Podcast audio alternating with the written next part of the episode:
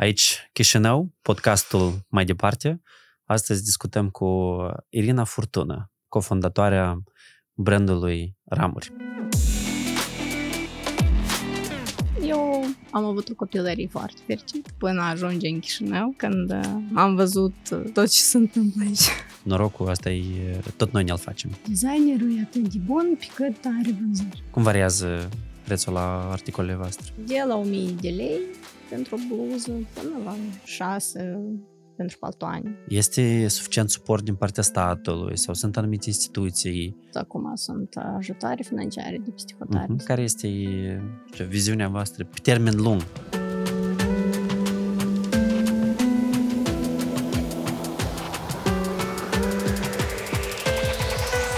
Bine ai venit la podcast, Irina. Mulțumesc, Artur. Bine te-am găsit. Întotdeauna visam să spun convins. Da? Serios? Am convins. Da, uite, ne bucurăm că putem să contribuim la visul tău de devenit realitate. Tu spuneai că vroiai să stai cu, cu căști, da? da? da. Și cineva să te filmează. Ne filmează, uite, să putem să discutăm amu. Dar um, pentru început, spune un pic despre, despre tine, ce faci, cu ce te ocupi. Cine ești? Cine este Irina Furtuna? Um, eu pot spun uh, cu mâna la inimă că m-am născut um, în pădure. Și sunt copil al libertății și nu, cu siguranță toți copiii visează, dar eu cred că acolo în pădure mm. era aproape de Dumnezeu. Eu am avut o copilărie foarte fericită până, cred că până ajunge în Chișinău, când am, am văzut tot ce se întâmplă aici.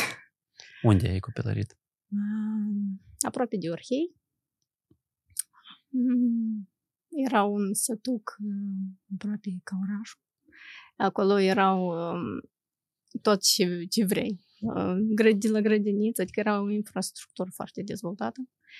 Aveam cazangerie. Asta chiar lângă Orhei? Nu chiar, 25 km. Cândva se numea Cotovsk. Uh-huh. Acum e cu curzenii de sus. Uh-huh. Și um, aveam o școală profesională acolo. Am învățat foarte mulți conducători de țară, de mm-hmm. miniștri.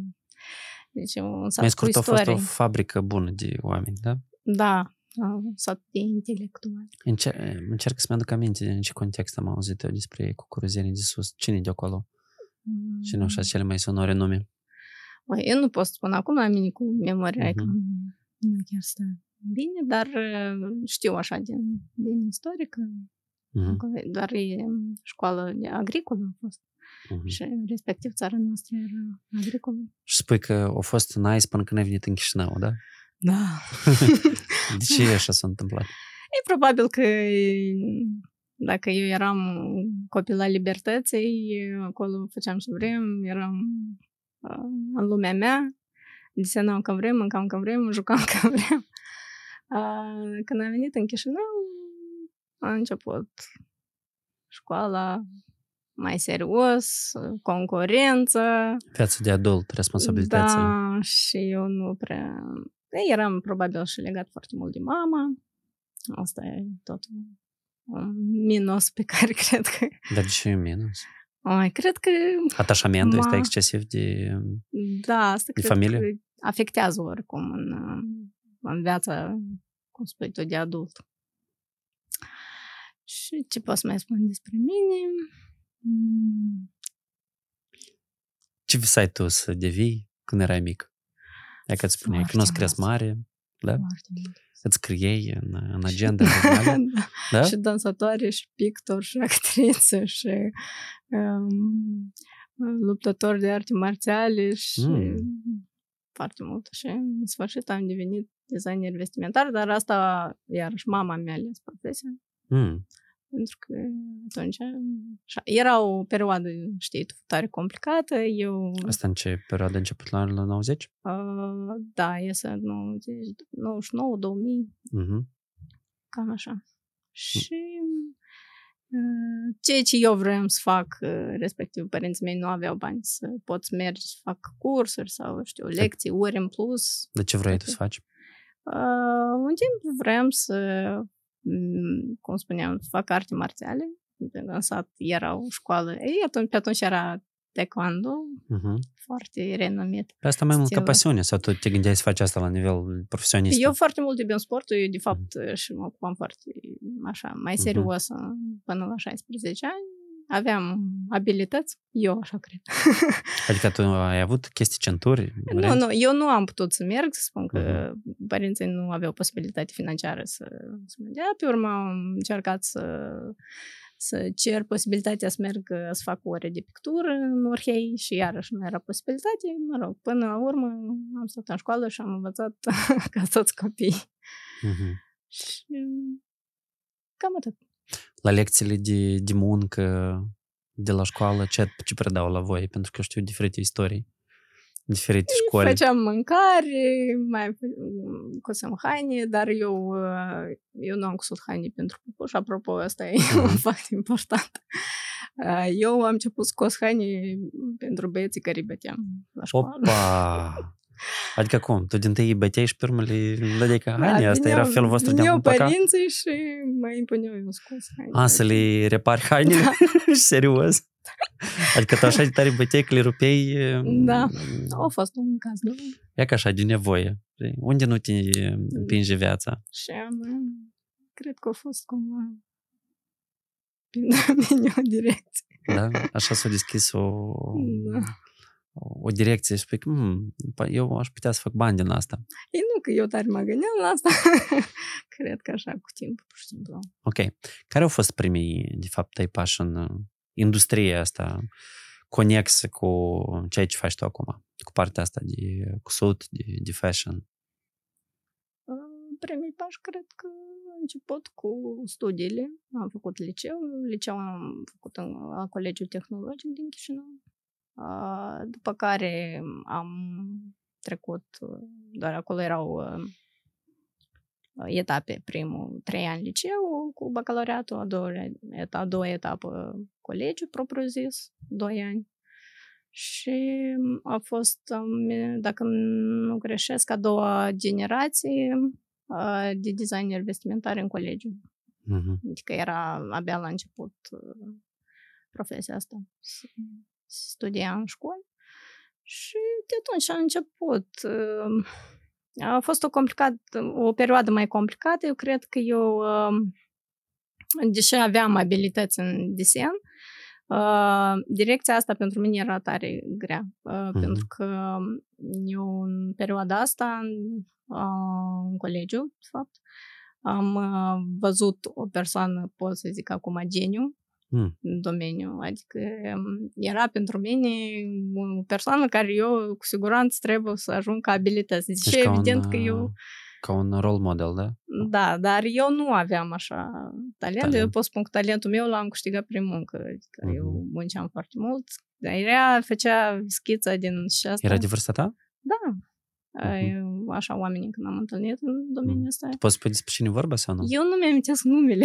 Ah, serios? Da, nu-ți eu mai, știu. nu-ți mai ocupă cu domeniul eu nu ăsta? știu a ce renunțat? face. Mhm. Știu, eu, eu, iată, chiar mi-e Mhm. interesant că mă gândeam într-un timp ce ar fi făcut.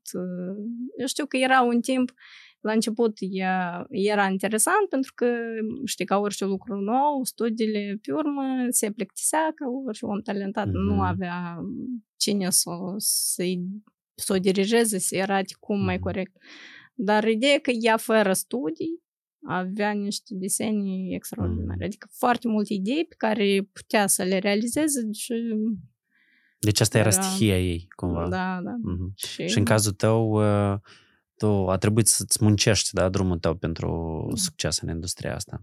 Dar se spune, da? c- c- m, De fapt, este o diferență. Sunt oameni care au talent, dar nu-și valorifică talentul ăsta, nu muncesc și și spune că degeaba tu ai talent. Da? Posibil. Dacă, de exemplu, nu ești muncitor sau nu ești, nu ești responsabil și cumva îți rispești acest talent și invers.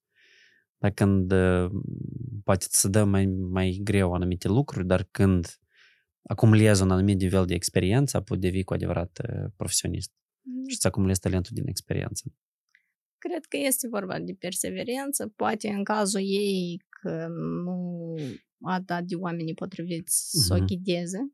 Asta este un lucru extraordinar de important. Și posibil că pentru oamenii ca ea, e greu să, să fii cumva autodidact. Dar asta e ceea ce trebuie să înveți, uh-huh. mai ales în zilele noastre, pentru că e foarte greu să găsești o persoană care, într-adevăr, să te ducă acolo unde trebuie, pentru tine mm. este. Și cu alte cuvinte, de fapt, în ziua de azi, mai mult ca să reușești, trebuie să te înveți, înveți singur, dar nu să aștepți că cineva o să vină și o să facă un transfer de, de cunoștință și de experiență. Eu cred că da, am ajuns la o etapă când am ajuns la părerea asta, mm-hmm. de asta, pentru că până acum credeam că ca în filme, da. o să fiu O să vină cineva să și o să zică, unde ai fost toată viața? Da. Eu puțin așa ești de talentat, așa ești de bravo, eu să te ajut. Mm-hmm. De fapt, nu e așa. Dar știi cum se spune, este un brand, Uh, îmi pare că Martini, uh, da, Martini au uh, sloganul ăsta, cel puțin l-au folosit o vreme în care spune că uh, luck uh, is an attitude. Norocul asta e, tot noi ne-l facem, de fapt, mm-hmm. da? Dacă faci ceva în direcția asta, cumva găsești și oportunitățile. Dar dacă nu mai stai pe loc, da, nu o să vină nimeni la tine și spună, să bată mm. în, în ușă. Care au fost primele tale succese în, în domeniul mm. creierii de outfituri? Sau cum, cum le numiți voi? Vezi că eu am uh, um, Ținute. Ținute, da. Ținute mm. vestimentare. Eu am încă eglezismele astea pe care le, le folosesc. Pentru că asta pentru mine este un domeniu care e foarte tare influențat cumva de cultura din vest. Mm. Eu, de exemplu, citesc în, nu știu, The New Yorker, da? La noi tratează oare media? Scriu? De cât cred că site-urile pentru femei? Cred că mai puțin. Și mi-ar plăcea să să fie o revistă sau, știu, măcar uh-huh. care să, să scrie articole într-adevăr serioase în domeniu, pentru că nu știu de ce domeniul ăsta este considerat așa. Vreau să designer, nu vreau, uh-huh. nu sunt designer, dar ar fi trebuit să avem și critici serioși și uh, cei care cunosc foarte bine domeniul, pentru că sunt foarte multe lucruri care, de fapt, la noi nu se cunosc. Uh-huh. Și noi nu putem să cunoaștem pentru că noi nu avem o tradiție în sensul ăsta. Uh-huh. Dar oricum... Deci, lipsește o cultură, da? Generală despre... Da. da. Lipsește pentru că, cum am mai spus, noi nu avem uh, uh, istoria asta uh-huh. și cunoștințele doar în Uniunea Sovietică, când uh, da. avea o bază. Era revista Femeia, corect? Da, iată, Așa? nu știu. Eu asta țin minte pentru că am găsit în... Uh, în uh, pod la bunica, era revistă sovietică și în care era inclusiv arătate diferite modele și erau și chiar schemele în baza cărora tu puteai, de exemplu, să te duci la da, o croitoreasă și puteai spui că ea că vreau modelul ăsta, tu vii cu uh, pânza ta da, sau cu, cu uh-huh. textilele tale, cu stofa și deja puteai să-ți, să-ți faci, pentru că era deficit, adică, mă rog, nu aveai mm. aici viromodă și nu știu ce acolo. da, dar era și o casă de modă la noi în Chișinău, uh-huh. unde erau puse bazele foarte bine. Adică, acum au rămas trei sau patru Ateliere. meșteri, meșteri uh-huh. de atunci, uh-huh. cu uh, o experiență de patru, peste 40 de ani. Uh-huh. Dar uh, minusul că ei nu aveau cunoștințe um, estetice. Și deci era pur tehnic, tehnic mai mult. Da, tehnica. Deși mm-hmm. tehnica era foarte bine mm-hmm.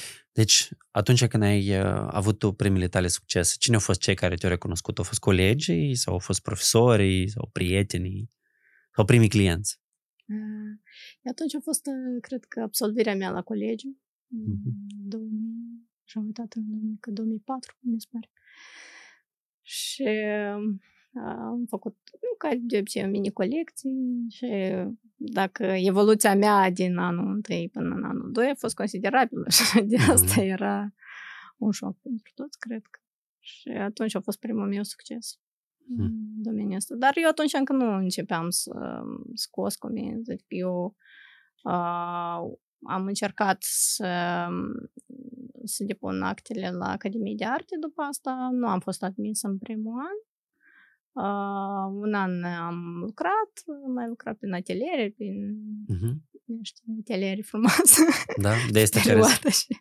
de este care prin subsoluri? Da, da? da n-am Astea, vizit, masterskie, da? Remont uh, adejda, da? da? Erau, nu remont, era uh, astea speciale. Uh-huh. Echipament pentru da, halat. constructori, halate? Da, pentru medici diferite. Uh-huh. Și, nu știu, mi pare că o lună am rezistat. Pe urmă, un timp am lucrat la Casa Cristian. Uh-huh. Așa, ca pictor, Cumva, Dar care era să mă- conceptul la Casa Cristia? Eu țin minte unde asta se afla, dar nu, țin, nu știu toate, toate activitățile. Uh, Casa Cristia creează haine istor- nu istorice, așa, Mhm. după schemele istorice, pentru uh, diferite um, ansambluri naționale de dans, folclorice, așa, e uh, mare parte. Și uneori mai creează la comandă ceva mai specific. Mhm. Adică toți, cred că toți uh, cântăreții de muzică populară se îmbrăcau și atunci și acum Mm. Casa Cristia. Da, mulți, cred că, nu toți, cred că mulți din, Cred din că tranșei. Mulți, dar majoritatea, Mhm. că știu, acolo și creează. Ok. Da, care a fost uh, premiza, ce s-a întâmplat înainte de apariția brandului Ramuri? Iată, Ramuri a apărut așa foarte spontan, nici nu tare am planificat. Noi absolvisem... uh, Ca un copilaș, așa. Era, cred că, mai mult de amuzament, poate Mm. la început. Noi uh, absolvisem Academie de Arte. Eram trei colegi. uh, După care noi cu Valentina am făcut masteratul Mhm. Și în perioada asta am început noi să...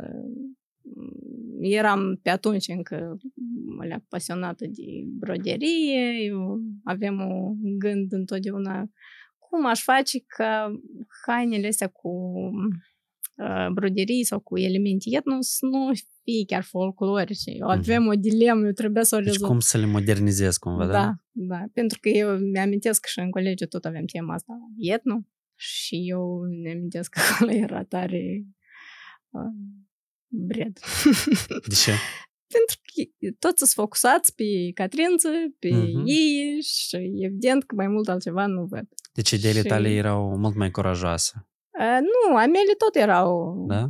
Da, adică aici era...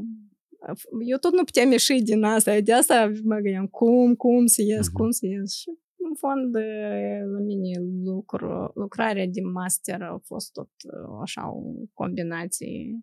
Am încercat și Valentina, mi se pare că atunci tot.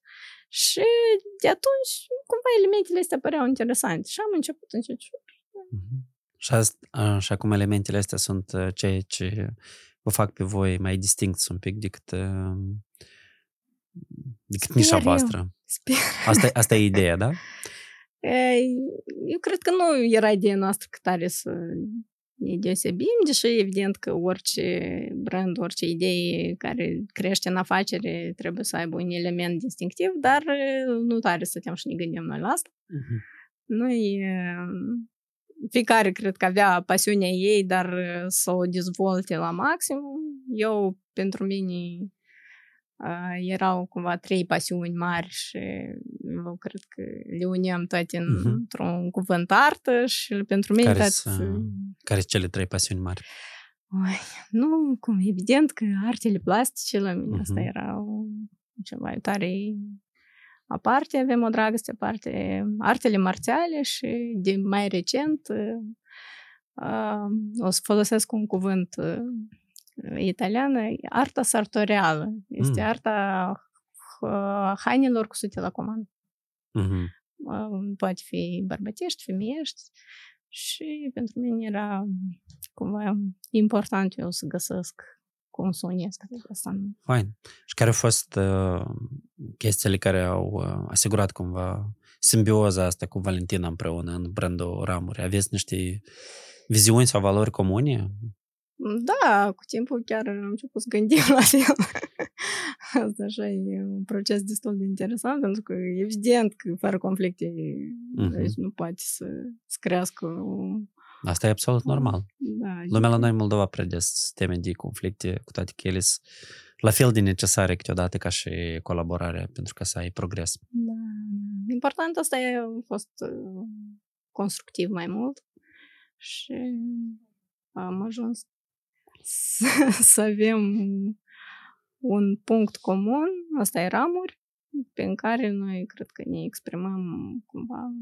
Eu sper că împreună și aparte, mm-hmm. deși evident că una poate să-i placă una, mm-hmm. celălalt să-i placă altceva și aici apare și conflictul. În orice caz, prezentarea voastră de la ANZIP Moldovan Fashion Designers a fost foarte faină și a avut un mesaj așa de profund și eu de-abia acum, când mi-ai spus tu inclusiv de partea asta de arte marțiale, înțeleg un pic și cu ideea de vizualul care era în spate și cu motivele este un pic un pic japoneze, da, da corect? Și are, are și mai mult sens acum. Mie mi-a plăcut foarte mult și uh, anume la prezentarea voastră, am văzut asta mai mult ca la altele, această parte de istorie cumva sau de context pe care eu, de la, pe care eu mă așteptam să o văd, pentru că am fost la Confessions, la Hudoroșcu vreo 2 ani în urmă și am văzut cum uh, Ala Donțu regizează evenimentele. Și la Anzip Moldovan Fashion Designers, la voi a fost partea asta de cumva de istorie. La alții mai puțin cumva și asta și v-a făcut memorabil, cel puțin pentru mine. Mulțumesc, da, hm. a fost într-adevăr o muncă și a noastră și munca de echipă și tare mulțumim Ali că a reușit să redea ceea ce noi am am planificat, mm-hmm. am vrut, deși evident că când stai și te gândești că eu văd o imagine și a, asta nu înseamnă că imaginea care a fost de rea sau mai bună uh-huh. sau mai rea, pur și simplu atunci când creezi un concept, e foarte complicat pentru tine să vezi că se îndeviază uh-huh. de la ceea ce... Dar care a fost cont, ideea originală a prezentării voastre? Uh, cum, oricum, ideea a fost păstrată și asta e foarte bine. Deci noi uh, avem în ramuri motou haina mea, armura mea și uh, am gândit uh, o istorie în care să arătăm mai mult relația dintre uh, persoană și haină, adică relația persoanei cu haina. Și, uh, de fapt, uh, în mare parte a fost păstrată de mm-hmm. asta și sunt unele nuanțe care pur și simplu ca imagini aș fi vrut să fie altele, dar în fond a fost foarte bine. Mm-hmm.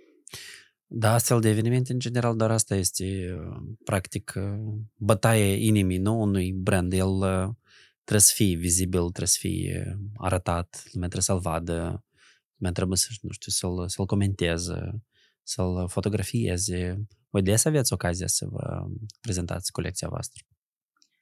Nu tare des. Ultima dată Anul acesta am avut mai multe posibilități pentru uh-huh. că... După pandemie, da? da? După pandemie și după faptul că noi am revenit cumva pe, pe piață.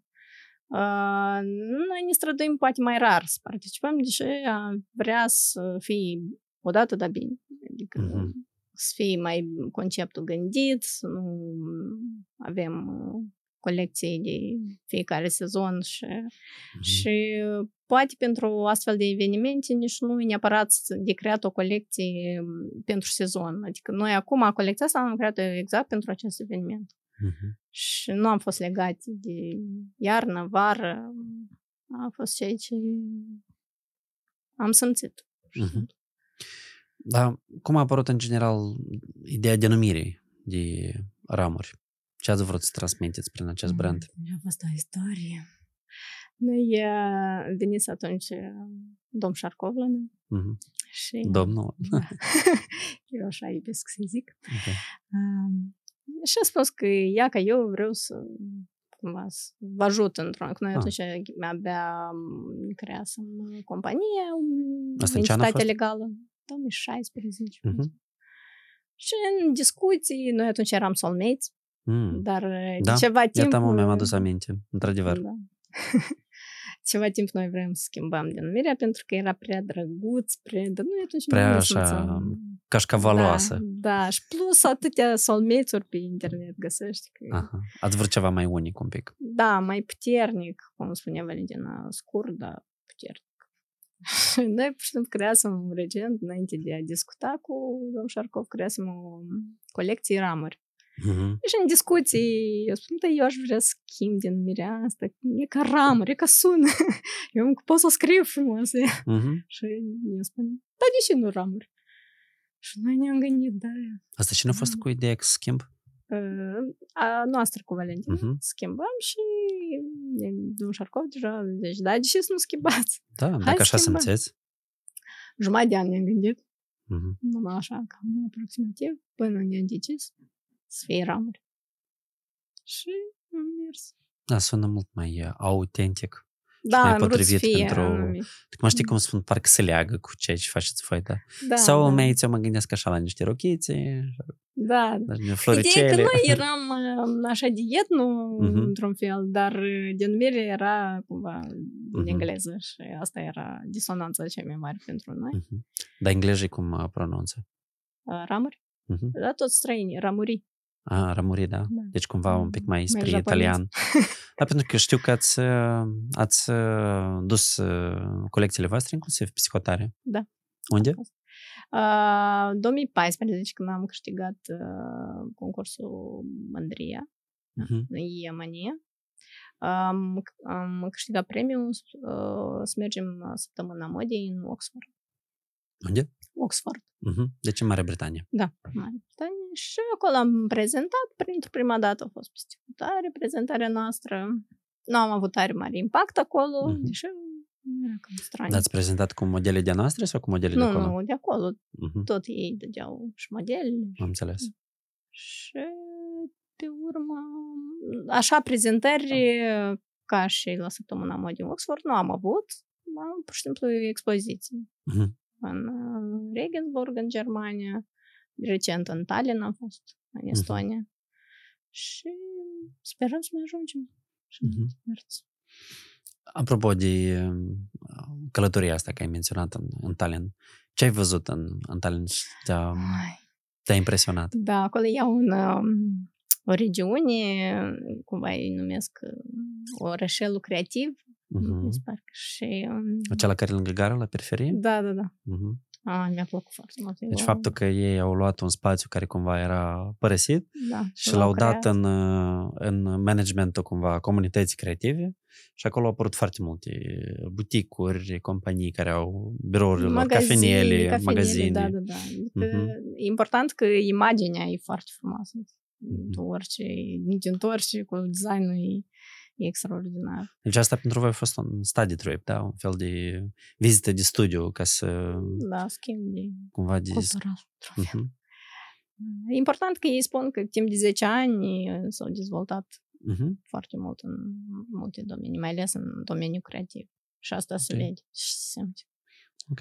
Dar în Moldova, iată, pentru voi care ar fi, hai să spunem așa, traiectoria de, de mai departe, ce vă propuneți voi să faceți? Ah, Noi ne propunem viitor apropiat măcar să găsim un spațiu. pentru Mhm.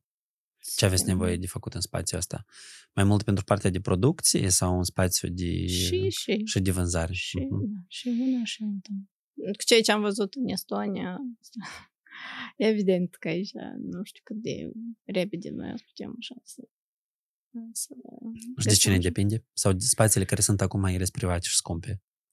Da, dar și spații cam greu de găsit. Da? Mm. Sunt unele, dar într-adevăr sunt destul de scumpe pentru noi. Sau necesită investiții, da? Sau să, necesită. să, să amenajezi, să faci reparații. Da, într-adevăr, spațiile în, în centru, că dacă să faci așa un gen de, de activitate, n-a să-l pui în, nu știu, la Da, asta e și... Buiucani, știi? Deja am înțeles că înainte mă tot ne gândeam, e centru, centru, cine Mhm. vrei vine, dar nu, așa, într-adevăr, locul e foarte important. Acum unde oamenii pot să găsească creațiile voastre? Acum noi suntem ca atelier în uh, rezidența Zip House-ului, Uh-huh. și, uh, dar avem uh, produse pe care le expunem în magazinul Moda din centru. Uh-huh. Care e pe Ștefan cel Mare, Ștefan lângă cel Mare. primărie. Da. Mhm. Și până la anul nou suntem susținuți de uh, Zip House cu Apius și USAID. dar um, după, deja pe cont propriu trebuie să... Mm-hmm. Am înțeles. Dar ai observat în principiu anumite schimbări pe piața noastră din momentul ce s-a lansat această inițiativă din inimă da, de susținerea producătorilor locali?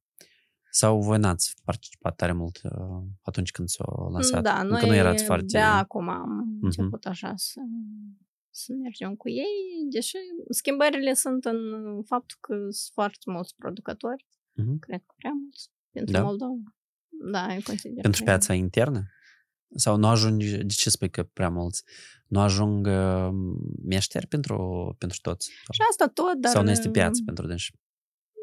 Pur și simplu e supraproducție, eu consider. Adică Da. eu, eu de mult timp deja mă gândesc că poate vreo 5 ani profesia asta să, să nu trebuiască să fie studiată în instituții pentru că deja nu mai este necesitate uh, de cândva.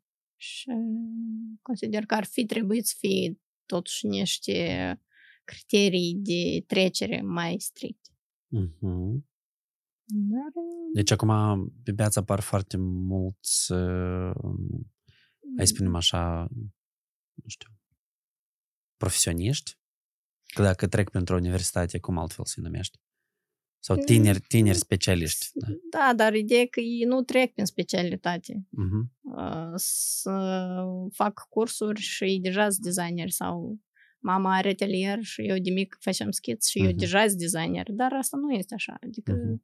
Ca și în orice specialitate, eu cred că trebuie să treci prin uh, instituția oarecare, Mhm. pentru că acolo oricum se pune anumite baze. Dar și trecând prin instituții se face un fel de selecție, Mhm. aș spune, Da. sănătoasă. Da, în același timp tot timpul sunt oameni care cumva pășesc, știi, anumite uh, planuri, știi, și acord. își creează propriul lor uh, drum. De acord. Um, Dar, de-al- că, cum spuneam, ca Mhm. oamenii ăștia, ca colega mea din colegiu, sunt foarte Mhm. puțini. Adică sunt foarte puțini. Mhm. Dar la noi, fiecare doilea consider că e geniu în domeniul designului și investimentar și alt. Mhm. Și nu cred că asta e... Adică trebuie să fii uh, corect cu sine, știi unii nivelul meu și unii eu trebuie să ajung, dar Mm. Uh, să nu ai ai ereditare mare, profesionist, cum ai spus. Ca să devii Mhm. profesionist, trebuie foarte mult să studiezi, să ai abilități oarecare, să ai, pe lângă cunoștințele astea care le acumulezi, să ai o experiență și să ai și cunoștințele care te fac să fii Mhm. ceea ce ești. Dar care poate să fie pentru noi un indicator dacă cineva e bun profesionist sau nu, în afară de faptul că, nu știu, există o comunitate, o clientelă care se adresează, de exemplu, concret la, la cineva. Pentru că motivul pentru care cineva se adresează la un meșter poate să fie diferit. Poate să fie într-adevăr să aprecieze calitatea, dar poate să fie pur și simplu partea asta de hype, de, de modă, că eu mă duc acolo pentru că acolo se duce și Natasha, știi, sau... Asta e întrebarea cea mai complicată, pentru că, uh, de fapt, astăzi se consideră, uh, cum este vorba, designerul e atât de bun pe cât are vânzări. Mhm. În principiu, da.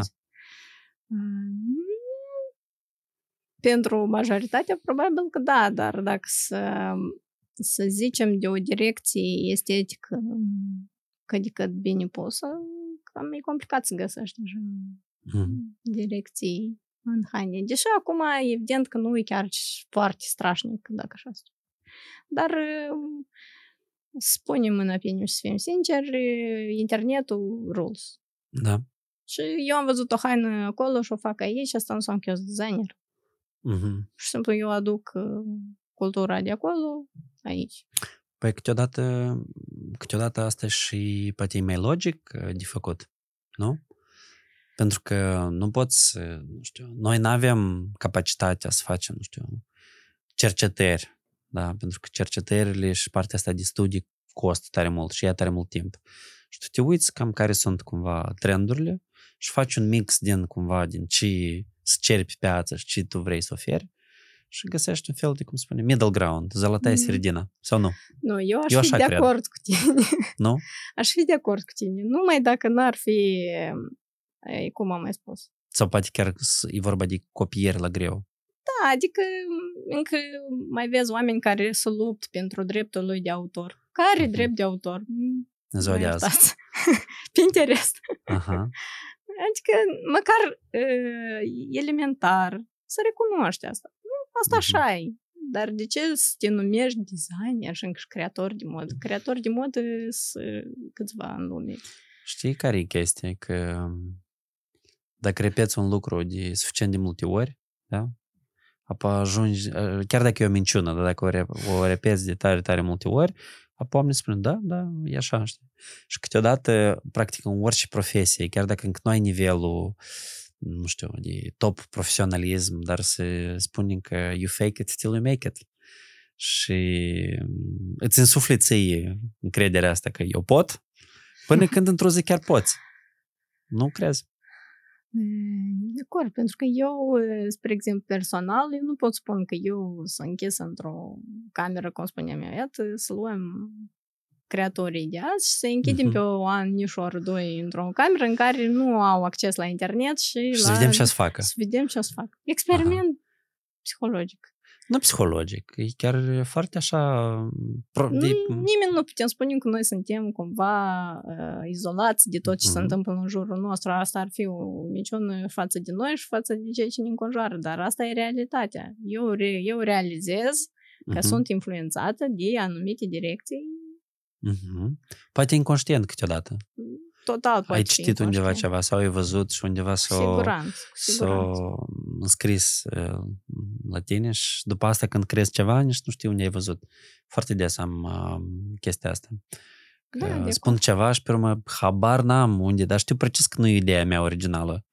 Dar și pe urmă lumea pune pe stories.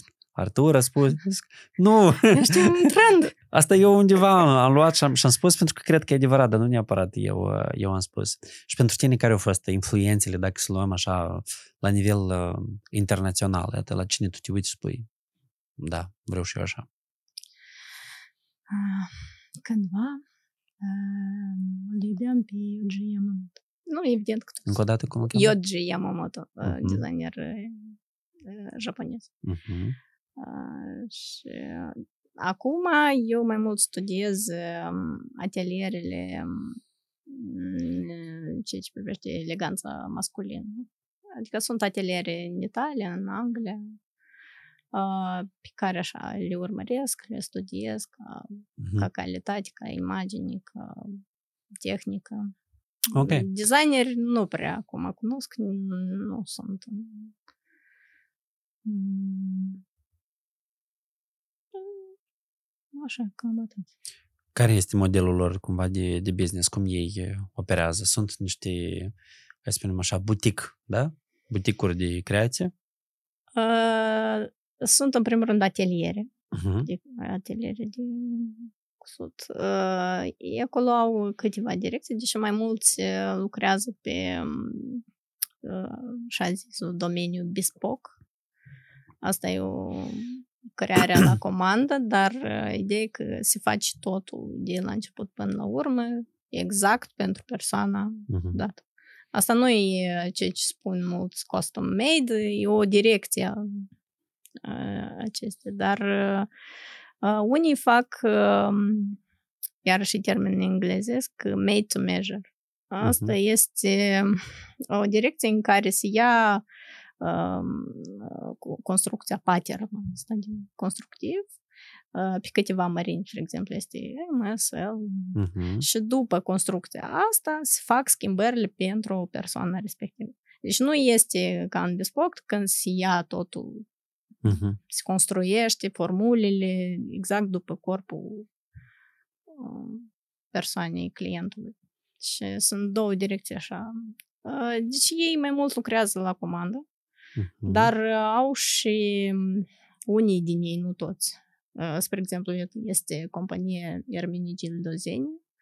Ei um, uh, sunt foarte renumiți și respectați pentru faptul că ei au știut să combine direcția asta de modă cu crearea hainelor uh, la comandă Uh-huh. și asta tot e destul de complicat.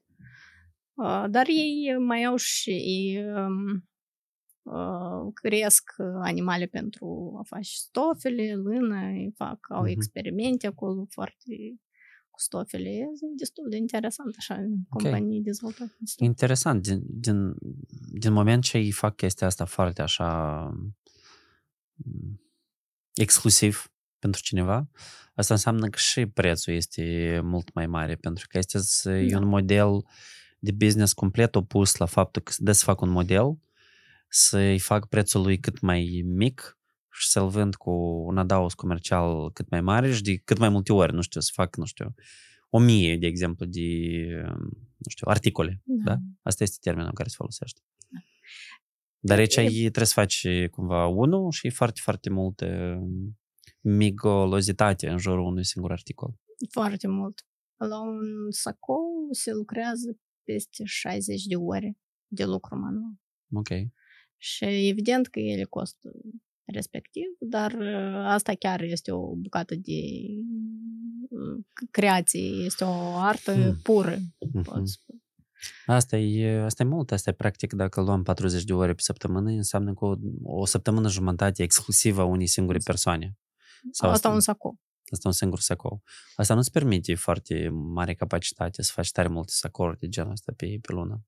Da, dar uh, văd că ei se mențin. Adică ei Poate că au sunt... uh, Echipă sau ei automatizează anumite procese. Uh, Nu, nu, asta e exclusiv, uh, nu se automatizează nimic. Asta și este ceea ce îi definește, pentru că ar fi pentru ei catastrofă să Mhm. facă. Evident că sunt mașini de sunt, evident, Da. asta nu pot să... Dar uh, acolo sunt tehnici manuale care le cunosc numai ei și, de fapt, uh, recent, câțiva ani în urmă, abia s-a deschis o școală uh, care mm, un atelier din, din aceste italieni au decis să-și uh, dea cunoștințele celor care vor. Și asta este un pas.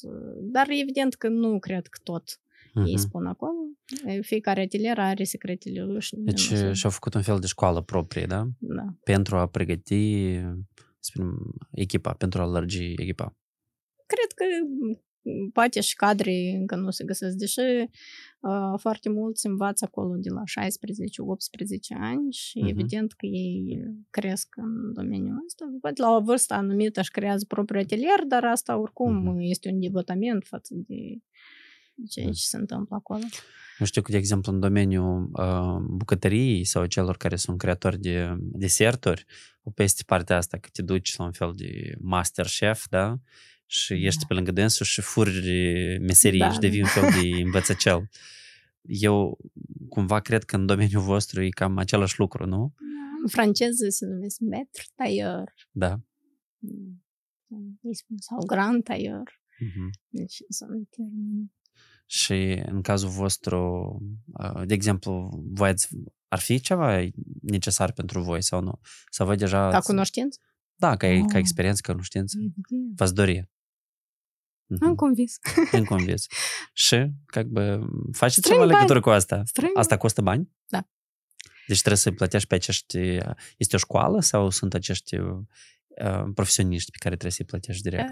Este o școală creată. Mhm. Uh, Dacă nu ai cunoștințe în domeniul zero, um, sunt- studiile sunt timp de 3 ani, um, plata vine 15.000 de euro Pe an pe sau an. de tot? pe an. Deci de tot e în 45 de mii. Da. Dar sunt uh, acolo jumate de an sau câte un an pentru cei care Mhm. deja au cunoștință, dar ar dori să-și uh, cumva abilitățile să le dezvolte. Sunt uh, trei luni pentru cei care pur și simplu au nevoie de să cunoască cum spune gulerul, spre exemplu, sau mânica. Mhm. Și, adică eu creat așa cumva uh, comod pentru mai multe. indivizi. Dar din moment ce treci pentru așa o școală, cumva statutul tău cumva și recunoașterea crește substanțial, nu? No, eu cred că în primul rând acolo, Mhm. pentru că deja devii uh, cunoscut în comunitatea lor, dar asta este o comunitate de oameni. Uh, și um, eu nu știu cum ar fi aici, eu cred că aici e totul una Unii ai De ce făcut fel de studii, da? Da, aici, în primul rând, dacă nu sunt cunoștințe legate cu domeniul ăsta, e foarte greu să înțelegi de ce e așa. Și e greu să explici. Deci, cred că ar fi trebuit să, să mai vorbim mai des despre lucrurile astea și poate cunoștințele astea cumva să le transmitem publicului. Dar poate pentru Moldova încă e prea devreme, pentru că oricum uh, costumele astea sunt destul de scumpe și uh, la ceea ce facem noi acum, etapa asta, mulți spun că noi uh, exagerăm cu prețurile. Deși care explici. Este, da. care este prețul? Cum variază prețul la articolele voastre? De la până la... Acum, pentru că facem și mărimi, de la 1000 de lei pentru o bluză până la 6 pentru paltoane. Uh-huh. Asta ceea ce facem noi pe mări. Uh-huh. Dar la comandă, respectiv, prețurile sunt mai mari. Uh-huh. Nu știu, adică depinde cu ce compari. Eu văd oamenii care se, îmblag, se îmbracă la noi în Moldova în branduri care costă și mai mult de atât și nu neapărat cele mai drăguțe, ca să fim absolut sinceri. Da. Doar pentru că dacă are acolo un fel de stemă și uh, e Ralph uh, Paul sau Laurent sau, sau uh, Gucci chestii, o cumva e partea asta cumva pare stilat, dar de fapt nu tot timpul e cu bun gust. Adică nu poți spune că nu există piață pentru articole uh, premium, da? Mai este Doar că... și o, cred că, idee că companiile astea sau brandurile astea deja și-au câștigat încredere. Ceea ce mm-hmm. înseamnă că pentru ei calitatea este la nivelul sumei achitate. Mm-hmm. Pe noi încă nu ne cunosc. Și evident că nu poate cineva să-mi achite mie suma asta Mm. Adică sunt puțini oameni care o fac și înțeleg că eu muncesc la calitatea produsului meu și accept că într-adevăr asta așa e. Deci, eu, văd, eu văd pe piață exemple care demonstrează că există loc știi, de, de creștere. Celălalt Valentin Frunză, da, care face niște încălțăminte superbe și la preț premium și oamenii știu de, despre uh, chestia asta. Uh, sau același Hodoroșcov, da? care deja tot așa are mai multe experiență mm-hmm. și oamenii deja se recomandă unii de la, de la alții. Word of mouth. Da, sunt uh, oameni care muncesc în domeniul ăsta, adică își pun o anumită bază. Mm-hmm. Pentru piața noastră, cred posibil că este foarte important tu să te afirmi peste hotare. Da. Dacă da. tu nu te afirmi cumva, nu ai mers la o prezentare sau uh-huh. nu prea ai mare valoare. Cum ai ajuns acolo? Cred că poți să spui domeniu. dublu preț uh-huh. hainele că o să fie apreciat. Dar trebuie nu pur și simplu să te duci acolo, dar să te mai menționeze cineva acolo, să mai, da, te mai invite evident. undeva, să mai scrie un articol despre tine. Deci partea asta de PR și de comunicare e importantă. Pentru că tu poți să, să ajungi undeva să faci o prezentare, dar știi cum, despre asta o să fie scris doar la tine în, în, despre noi pe, pe site. Asta da, evident, fără asta. Uh-huh. Yes. Și voi vă propuneți inclusiv să mergeți la nivel internațional, să vă afirmați? Mm. Cred că da, dar nu peste tot poate, nu știu, eu mi-amintesc cuvintele lui Yoji Yamamoto, el spunea totdeauna, eu doar am vrut să deschid un magazin în Paris. Aha, și restul s-a întâmplat... și ideea că e complicat pentru o persoană creativă să se implice în mai multe direcții și cu cât compania crește, cu atât evident că trebuie să ai o persoane care să gestioneze uh-huh. mai multe domenii. Noi deocamdată ne ocupăm cam de tot. Uh-huh. Și e, partea asta, că ar fi bine să delimităm o parte de alta. Eu doar am vrut să creez un atelier uh-huh. Dar viața arată că trebuie mai mult. Da, și dacă de gânditeate la echipa pe care voi ați format-o împreună cu Valentina, și de anumite activități pe care voi trebuie să le faceți, dar asta nu ține neapărat de competența voastră, pentru că voi sunteți creatoare de modă. Da? Care ar fi acțiunile care trebuie de făcut și unde voi aveți nevoie de, nu știu, de colaborări sau de sinergii noi? Acțiunile sunt ca întotdeauna, în primul rând, bani. Dacă uh-huh. ai bani, și oamenii și tot. Ideea e că noi știm cam ce vrem noi să atingem, dar până nu te dezvolți, cred, cumva organic, e foarte complicat și destul de periculos creșterea asta rapidă, bruscă. Da.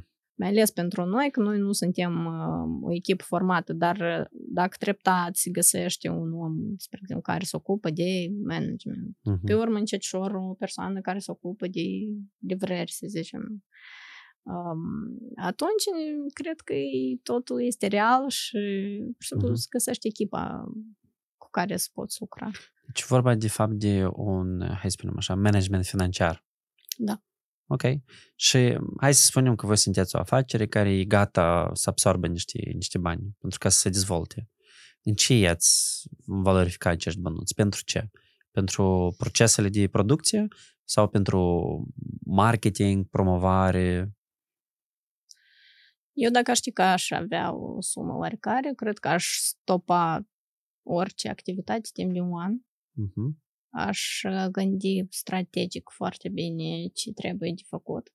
Adică cam aproximativ știu ce trebuie, doar că în primul rând trebuie de găsit atelierul sau unul, două cu care de lucrat constant. Asta e cea mai mare dilemă acum. Sau de găsit oamenii și de învățat personalul ca și cum lângă tine să lucreze uh-huh. numai pentru tine.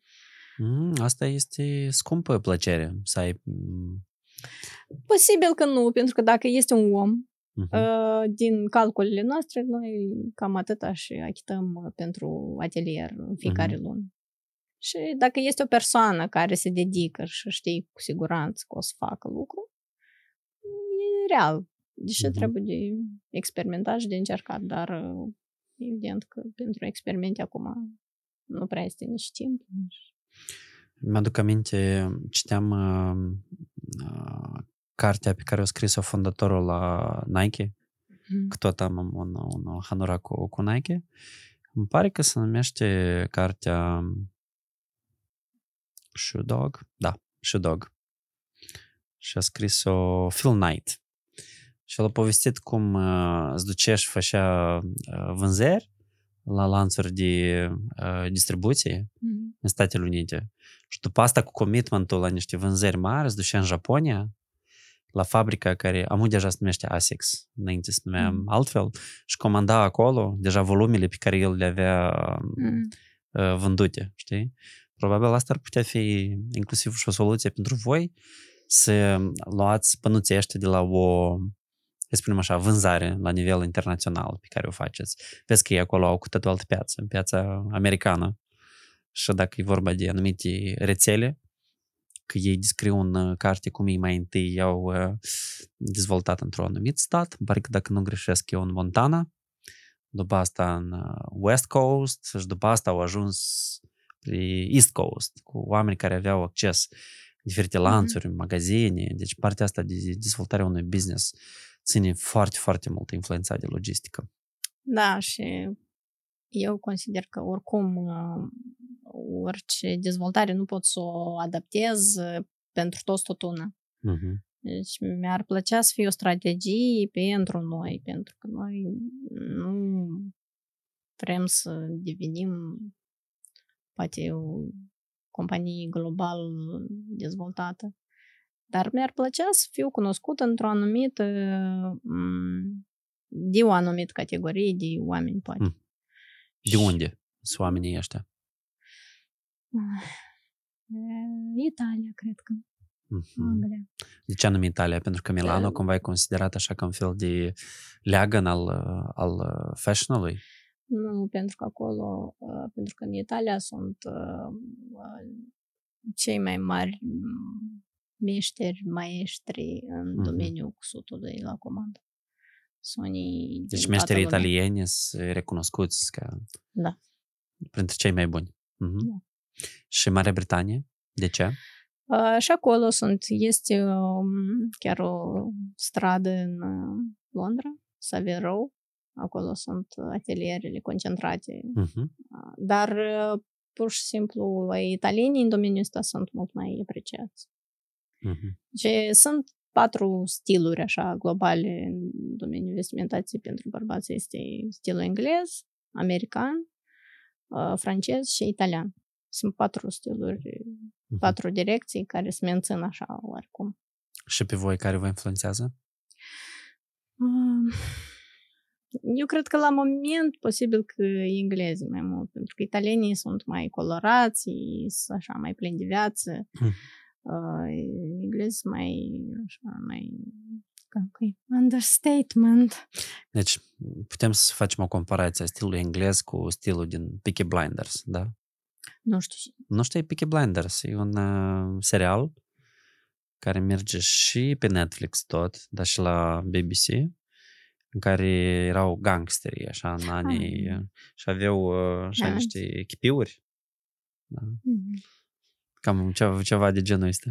E, da, și în același timp nu, pentru că oricum englezii nu sunt chiar atât de alb-negru-sur, ei sunt Mhm. așa, ei sunt mai conservativi, dar uh, nu sunt chiar ca în filmul ăsta. Uh-huh. Totuși, iubesc ei culoare.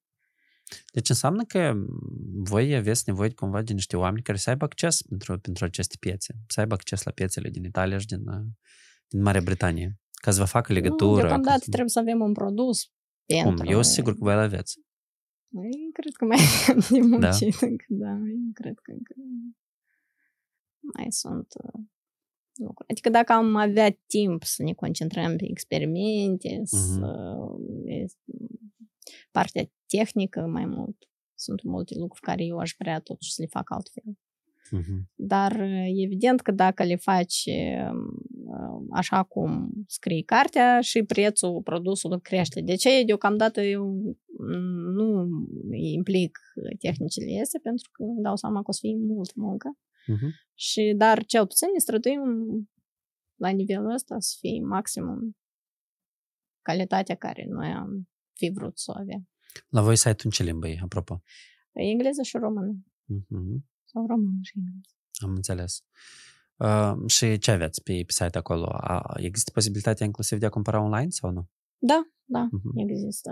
Avem ultima noastră colecție plasată pe site, uh, Nervura. Și um, uh, acum planificăm câteva produse noi să le mai includem. Deci Mhm. treptat trebuie să mai înnoim produse Ok. pe site. Dar în afară de uh, produse, da, acolo este, de exemplu, nu știu, compartiment legat de, de blog sau de știri. Este un compartiment, dar uh, cam am, am uitat mai de el. Uh-huh. Deși am eu un plan al meu, trebuie să mă ocup mai serios de partea asta. Dar am nevoie de timp, pur și simplu. Anume de, ce, de, de scris, de, de Mm. povestit. Da, de scris, Mhm. de explicat multe lucruri.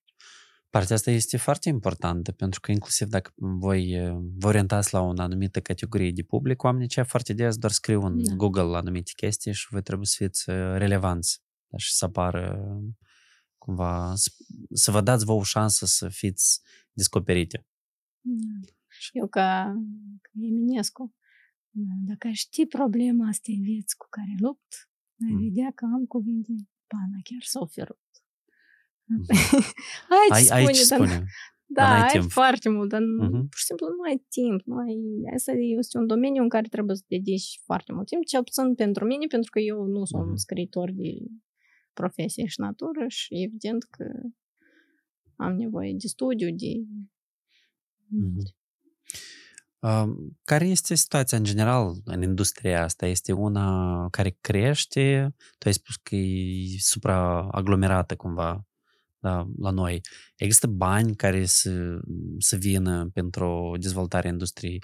Este suficient suport din partea statului sau sunt anumite instituții care au dezvoltarea ramuri, ramurii uh, ca prioritate? Da, sunt, sunt acum, sunt ajutoare financiare de peste hotare, Mhm. sunt multe. Um, Care sunt orientate pentru ce? um, marketing, um, um, asta, imagine, um, mai mult um, prezentarea magazinii, uh, deci mai puțin spațiu și это cum uh-huh. recent asta a fost o excepție să fie cumva achitat spațiul pentru designer. Deși poate spațiul ar fi partea cea mai dureroasă pentru toți uh-huh. și dacă ar fi o perioadă achitată, asta poate și ar fi mai, mai ușor pentru începători să-și pună o bază. Mm. Pentru partea asta de, de spațiu am văzut că există un fel de viziune ca o clădire care e pe strada armenească cumva. Spate mm-hmm. să devină un fel de centru pentru tineri creatori, pentru designeri, ceva similar cu ce se întâmplă la Artcore sau la Mediacore, dar pentru industria de fashion din Moldova. Cel puțin am văzut asta la prezentarea lui Mișa Țurcanu de la conferința Invest Chișinău și aceeași prezentare a avut-o în cadrul la forumul turismului din, din Moldova. Mă rog, ar, probabil că ar fi într-adevăr un loc care să unească, de exemplu, mai mulți creatori care lucrează împreună, ar putea da, fi da, da. fain, mai ales că în centrul orașului. Asta ar fi foarte bine. Știu că cei de la Artcore chiar cumva vor să rezolve problema asta pentru designeri anume.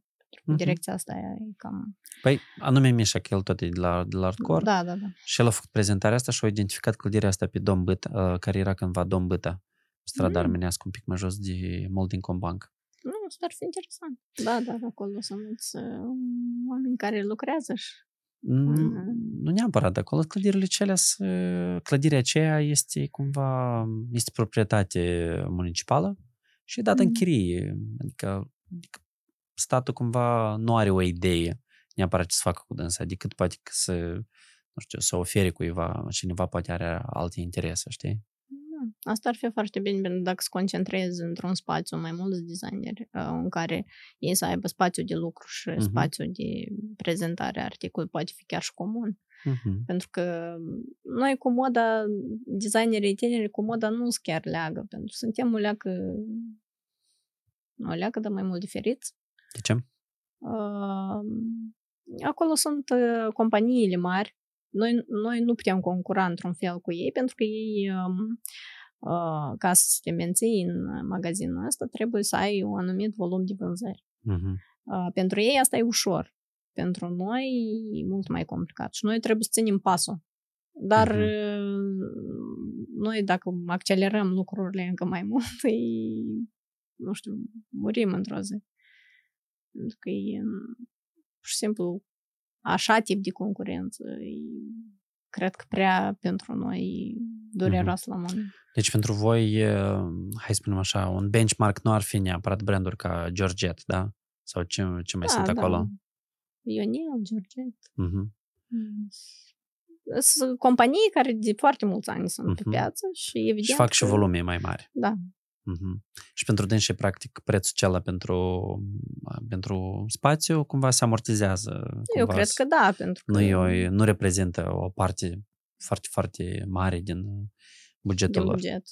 Și la voi e altfel, adică Da, nu noi spune. suntem producția uh-huh. mult mai mică și uh-huh. ca să menții prezența acolo, uh-huh. foarte mult trebuie să, să crezi, muncești într-o lună ca să poți să ai vânzările okay. și să înnoiești cumva stocul. Da, dar în același timp spuneai și tu că asta e Chișinău. Știi, și discutam într-o discuție cu Tom Fleming la podcastul precedent că noi avem practic aceeași limbă o vorbim ca și România și avem posibilitatea în principiu să din start să gândim anumite afaceri să nu fie doar pentru Moldova, dar să fie și pentru Moldova și pentru România. Cel puțin. Ați încercat, v-ați gândit la o extindere pe piața de acolo? Ne-am gândit. Deși eu personal nu cred că piața din România e pentru noi. În primul rând că e plusul că e, cultura e aceeași și asta și este minusul. Pentru că ei au deja brandurile lor și nu știu dacă... Adică noi am avut foarte puține vânzări în România, deși a fost o, cumva un impact acolo. Ok, acolo sunt foarte mulți moldoveni, știi? Și plus brandul vostru sună foarte autentic, românesc, ramuri, știi?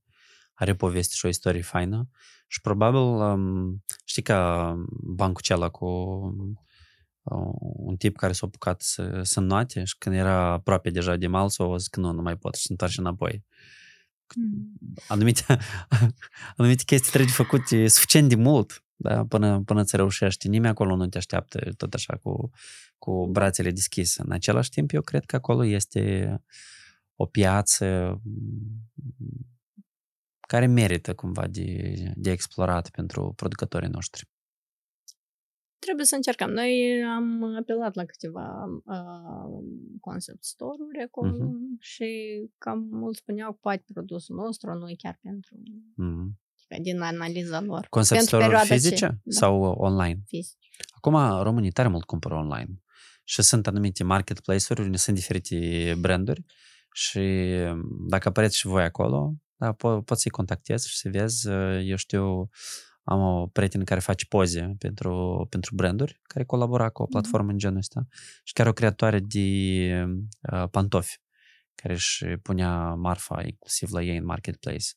Și acolo, mă rog, vin mai multă lume, ei se uită, mai descoperă chestii noi, mai face o promoție, mai face o prezentare, content. Și pe asta mi se pare cumva natural să te dezvolți și pe piețele alăturate, nu doar pentru piața noastră, care e într-adevăr una foarte, foarte mică și care încă trebuie să se educe, să te prindă da. gustul ăsta pentru cultură și pentru estetic. Deși până la urmă nu mă așteptam, oricum vânzările sunt destul mm-hmm. de bune pentru, pentru piața noastră, adică eu nu mă așteptam că așa mm-hmm. o să fie un impact. Probabil că era necesar un spațiu. Asta mm-hmm. era cel mai... Cu siguranță, da. Asta mm-hmm. e o formulă, știi? Ai un ingredient, dacă ai un ingredient lipsă, nu lucrează formula. Da. Mă, când ziua de azi, inclusiv spațiul ăsta este și spațiu virtual. Voi aveți un site și aveți o pagină de Instagram, da, unde da. comunicați. Altceva? Adică ce face parte din ecosistemul vostru virtual? Cum se vende, cum se vende brandul vostru pe digital? Am fost uh, un timp pe, adică chiar suntem pe trei platforme internaționale. Uh, pe, dar ei au o politică foarte, iarăși, de accelerare de produs, ca și uh-huh. uh, fiecare lună trebuie să vrei vânzări, trebuie să aduci produse noi. Asta este pentru un brand care deja e pus pe picioare, uh-huh. bine, știi, are producția bine definită, are partea asta de uh, tehnică sunt oameni, ei știu că eu la timp o să dau. Pentru noi am înțeles că e prea mult. Uh-huh. Și ei um, au reguli stricte cu poză. De fiecare lună tu trebuie să faci poză și uh-huh. și cumva uh, pe lângă faptul că tu trebuie să produci hainele astea. Deci e prea, prea multe lucruri care pentru noi acum nu sunt chiar și încă plus tu achiți o taxă, le dai pro- procentul ăsta uh-huh. din vânzări, adică măcar să, să fie ales taxa sau procentul din nu, și una și, și alta, și, alta. și tu trebuie să produci lunar uh-huh. să fii prezent cât mai mult acolo. Plus la asta ei aleg, tu trebuie să ai o colecție uh-huh. aproape că lunar, din care ei aleg 10 produse, pe care să le plaseze pe site. Deci nu știu cât trebuie să produci acolo, că să poți da. fi prezent pentru așa. Așa business-uri au nevoie de volume mari. Da, adică pentru persoane, pentru companiile care deja uh-huh. s-au pus bine pe picioare și au, au un rulaj lunar, deși nu, nu este pentru noi relevant, pentru că oricum uh, pentru noi nu volumele sunt importante. Uh-huh. Da, aveți un, o modalitate prin care culegeți feedback-ul și comentariile de la clienții voștri? Nu. Ar fi poate o chestie tot interesantă. Da. Pentru că, știi cum, un client satisfăcut da, și fericit poate să aducă alți 10 da, pentru, pentru o recomandare. Da, dar parcă am impresia că partea asta deja are viață fără noi cumva. E acolo. Ea are viață, cu siguranță, fără voi, dar poți să faci anumite chestii ca să pornești aceste procese, știi? Mm. Cumva, când ești într-o cafenea și au, de exemplu, chestii și spune că ți-a plăcut, dă-ne un rating, de exemplu, pe TripAdvisor da? sau pe Foursquare. Pentru că puterea recomandării, de fapt, este unul, motorul cel mai important pentru o afacere. Când ajungi să fii recomandat. Iar voi, cum aveți deja, nu știu, sute de clienți, sute? Sau nu? Da. Cu siguranță că uneori unele companii chiar fac chestia asta, știi, și revin la clienții lor mai, mai vechi și pentru că probabilitatea ca cineva care a fost la voi și a plăcut să revină la voi e mai mare mm. decât cineva complet uh, nou. Da, cu siguranță. Și ei revin. Adică și ei revin și plus uh, încă o chestie că poți să le dai anumite uh, incentives, da, cumva să-i provoci, de exemplu, că dacă recomandă cuiva, poți să aibă, nu știu, un anumit articol sau ceva exclusiv sau la urma urmei un discount sau ceva bonus. Astfel se creează cumva o relație de loialitate cu cei din comunitatea în jurul brandului Ramuri.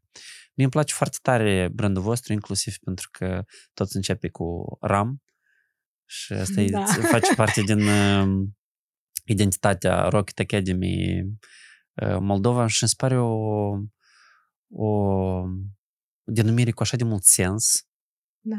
Și cu așa de multă, nu știu, legătură cu, cu cine suntem noi și unde suntem.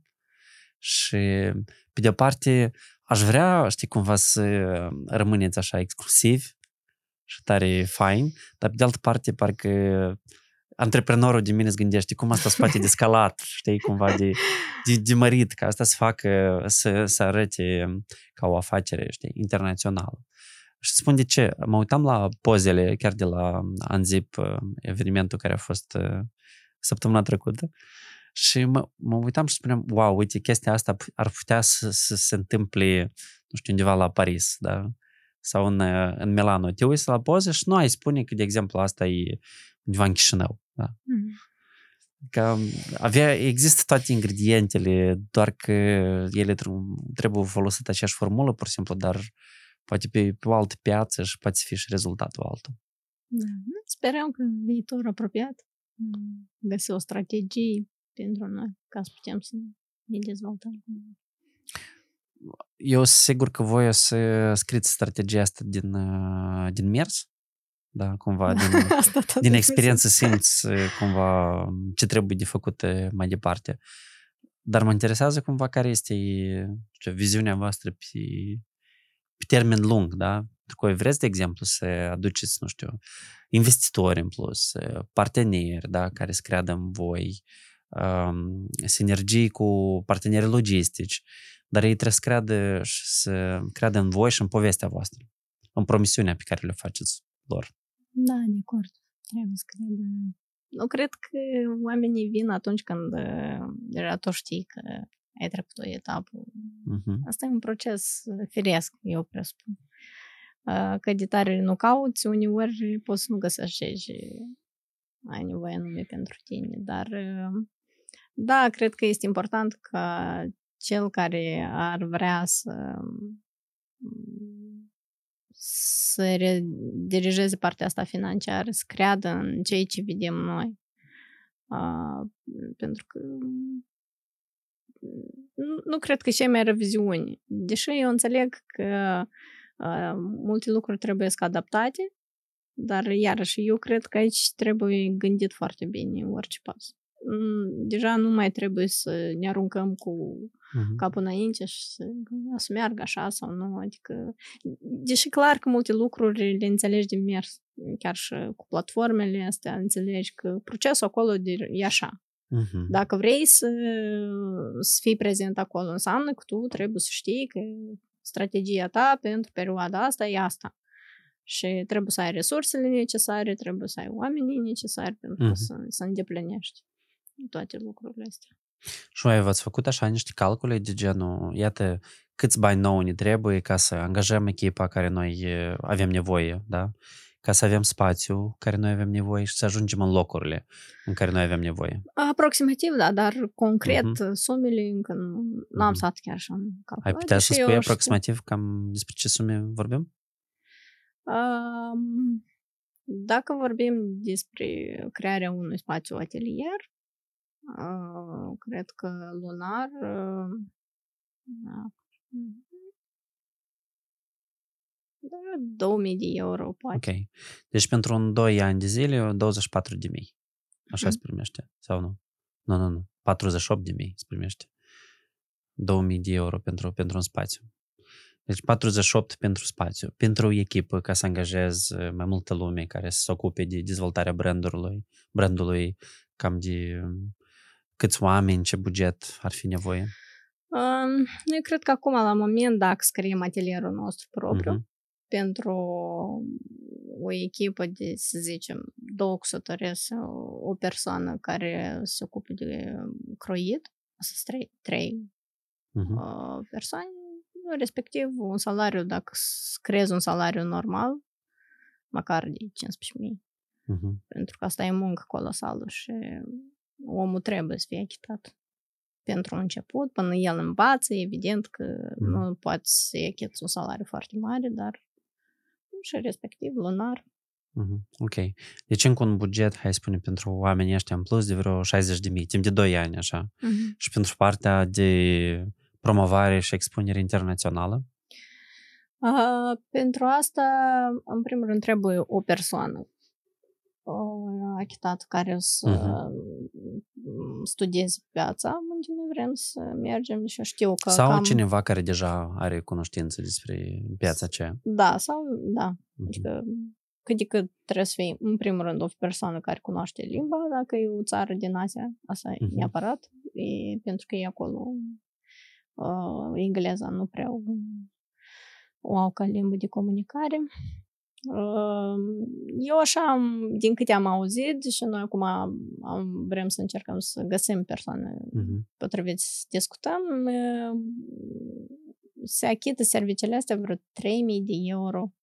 Mi se Mhm. pare că lunar sau...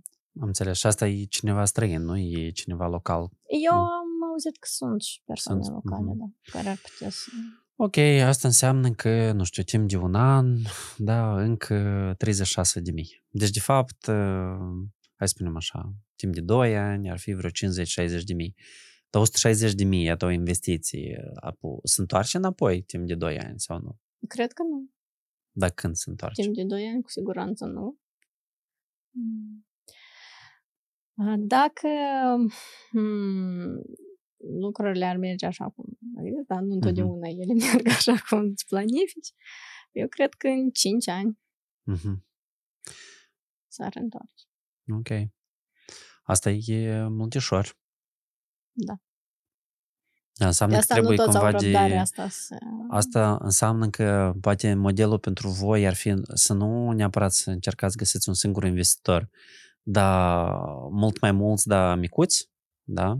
Și care poate să strângă banii ăștia și pentru dânsii nu contează neapărat eh, dorința asta să-și întoarcă profitul, dar ei investesc în uh, istorie, în cauze, în comunitate și ei sunt ok mai mult să susțină și doar după asta să, să, să primească ceva. Asta este un model diferit de investiții. Asta ar fi o variantă, dar trebuie să existe și oamenii ăștia care ar vrea să, să investească. Adică, Well, Atunci, probabil ar, ar fi tot bine să faceți uh, anumite calcule, să le puneți pe, pe hârtii. cred pentru cel mai că- bine să ne ducem să lucrăm la Italia, Crezi? facem bani. Nu știu, na, na, nu cred neapărat, nu cred în modelul ăsta. Dar pentru că nu tot Mulți timpul, nu tot și- timpul banii sunt uh, ingredientul lipsă, dar un plan care să aibă capacitatea să convingă banii și să vină pentru, pentru a executa planul acela. Iată, tu singur spui că noi parcă știm, dar nu știm exact. Trebuie, chiar dacă ești persoană de creație, la un moment dat să lucrezi cu cineva care poate să te ajute să faceți un plan Da. investițional. Pentru că m, când să te întâlnești, de exemplu, cu cineva, cu un investitorul acela, el n-a să aibă poate răbdarea în care eu să-ți spun anumite, știi, întrebări De acord. navadeașe. Dar trebuie să spui că, uite, noi avem aici un, un plan. Dacă vrei, uite uite, avem un plan pentru o investiție de 2 ani care o să genereze rezultate în, nu știu, în 3 sau în, în 4 Mhm. ani. Și deja tu ai făcut câțiva pași în, înainte. Vreau să mulțumesc tare mult pentru Și eu discuție mulțumesc. să aveți uh, cât mai multe prezentări frumoase de astea de, de impact. Uh, lumea să cunoască despre voi și să vină și să cumpere, cum a spus și Carolina Tulgara, o cheamă, Mhm. da? La urmă. Am spus azi că v-a plăcut. nu uitați că trebuie și de mers și de, de cumpărat, de susținut. Pentru că eu cred că noi câteodată nici nu apreciem suficient de mult ce avem noi acasă și ne uităm psihotare la chestii care sunt foarte flashy și așa strălucesc, dar noi acasă avem lucruri tare, tare faine. Și eu sigur că așa uh, creatori ca tine, ca Valentina, dacă s-ar duce undeva, cu siguranță ar avea succes oriunde în lume. Mulțumim. Mersi și ție și mult succes mai departe. Mulțumesc. Pa, pa.